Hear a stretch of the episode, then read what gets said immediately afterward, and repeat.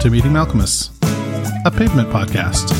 Hey, it's JD here, and somebody wants to fight. Is it you? Let's fight. Let's fight to the death. I'll go first. It's that kind of day. Little drab, little dreary. And quite frankly, I'm sort of sad that we're exiting this this chrysalis phase of the podcast. And while we'll now be a beautiful butterfly,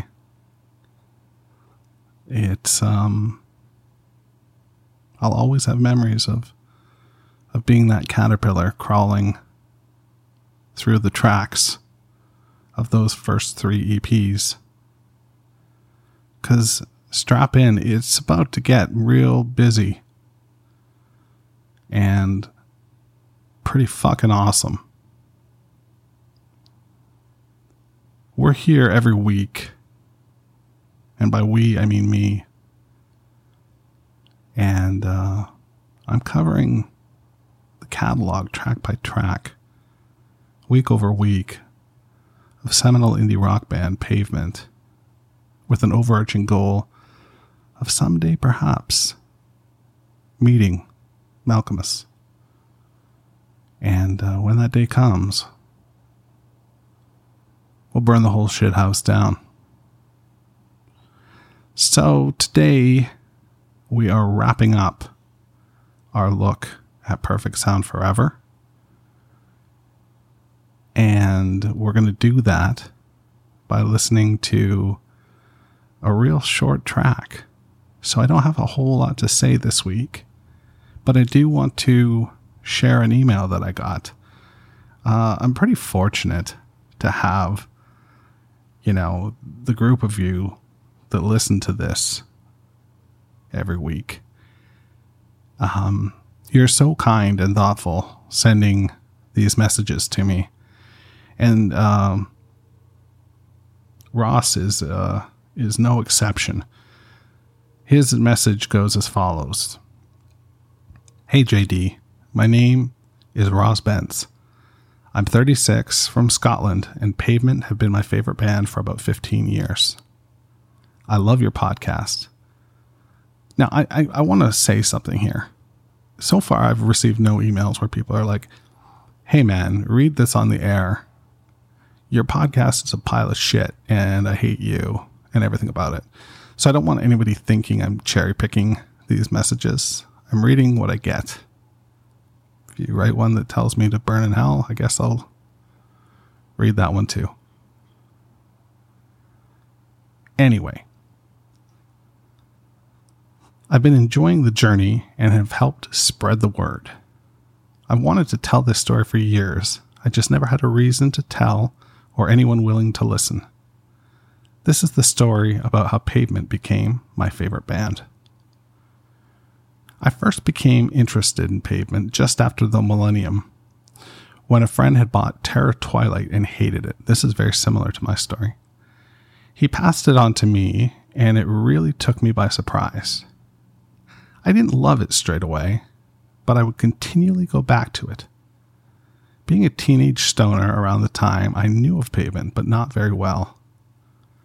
I had heard two or three of the quote, hits, while staying up watching 120 minutes on MTV UK, parenthetically, which I now realize was pretty tame compared to the US version, on parentheses.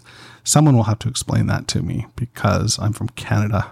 We had much music, and we didn't have a reasonable facsimile of 120 minutes. Anyway, around this time, I went to see a rocking British band called Reuben, at a fairly famous venue in Glasgow called King Tut's Wah Wah Hut. Parenthetically, I think it's where Oasis first got signed. Unparenthetic. I saw Slanted and Enchanted on their bar jukebox, which is, that's fucking rad.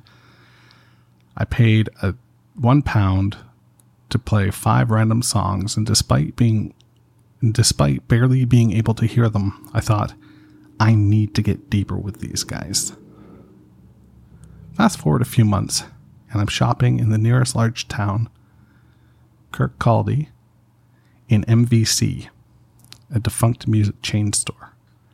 I see the Crooked Rain re-release, but it's at full price at around £22, or quid, as they might say. Ha ha ha ha. Which I'm reluctant to pay.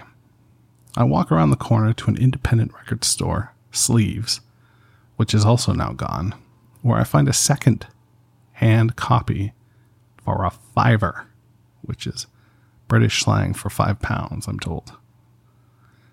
I buy it, read the extensive liner notes on the bus ride home, and that night, a Saturday, I refuse to hit the town with my friends because I need to listen to this. I use the excuse that I have to paint a wall, which I did, and settle. Well, that's very honest of you. That's very good. Would have been shitty if your friends came over and were like, show us this wall you painted, man. You're like, dudes, I've got some bad news for you. I just skipped out. No walls were painted here. Anyway, he settles down to experience. I love it. Experience Crooked Rain. I get the paint and the brushes ready, crack a couple of beers, and take a bong hit. Within minutes, I'm sat on the edge of the couch just staring at the stereo, unable to process what I'm hearing. I'd always had an idea inside my head of what the perfect band should sound like. They should rock without being rock. They should be wordy without being obvious. They should be acoustic without making it soft, and I was finally hearing it. After that, I took the full journey. This was the re-release era, so I caught up with Wowie and Corners. I can't remember in which order. As an aside, on the day that Bright and the Corners re-release came out, I bought it, then immediately drove 2 hours across Scotland to watch a, quote, soccer match. I think that's on my behalf that you called it soccer. Since I was listening to Pavement instead of the radio, I didn't find out until I reached the stadium that the match had been cancelled. Oh, man. So I listened to disc 2 on the drive home. That's awesome. About a year later, I'm sitting in second year university maths class when I get a text from a friend saying, all uppercase, Pavement are back. I immediately pack up my shit and run home, manage to bag 3 tickets, so me and 2 friends get to see what I consider the greatest band ever at what I also consider to be the greatest venue ever, the legendary Barrowlands in Glasgow. They were incredible. I don't know what else to say. I still listen to Pavement, probably daily. They are still my favorite band. Although a few years ago I got into Built to Spill, and they got very close. I'm patiently waiting for a Terror Twilight reissue. You and the rest of us. And hopefully another reunion. I'm not so sure about that. I've given up on any new material, but I no longer need it. Again, love your podcast. Love your vibe. Use this as you like. Thanks. Ross Bentz. Isn't that great? Thanks for sharing that, Ross. We have such a similar journey to this point. And it's wonderful that you found somebody that you could share it with. And for the rest of you, you know, if you want to share your stories of how you met Pavement, you can do so at info@meetingmalcolmus.com. Much appreciate. Much appreciate. So now let's move the needle to the final groove in Perfect Sound Forever. This little 2-idea song called Krell Vid-User, and see what we can come up with. The first idea to me has a real Conduit for Sale vibe whether or not that was the idea and they laid it down and it later became Conduit for Sale. I can't say for sure, but it's definitely there from a rhythmic and chord perspective. It's just not built upon. And then you get a hard pause and you go into this more produced, which is to say it's just got a sharper sound. It's a more refined sound end part. And then as you start nodding your head to the rhythm, the rug is pulled out from under you and it's over. It's April of 1991 and it's over. That's it. This is a band that is highly touted on Drag City. There's more to come. But when is it coming? How do I get it? And will it be relevant by the time it gets into my hands? Things are changing.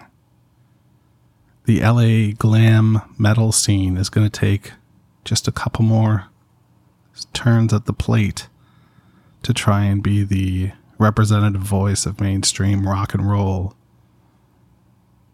before the Pacific Northwest takes hold.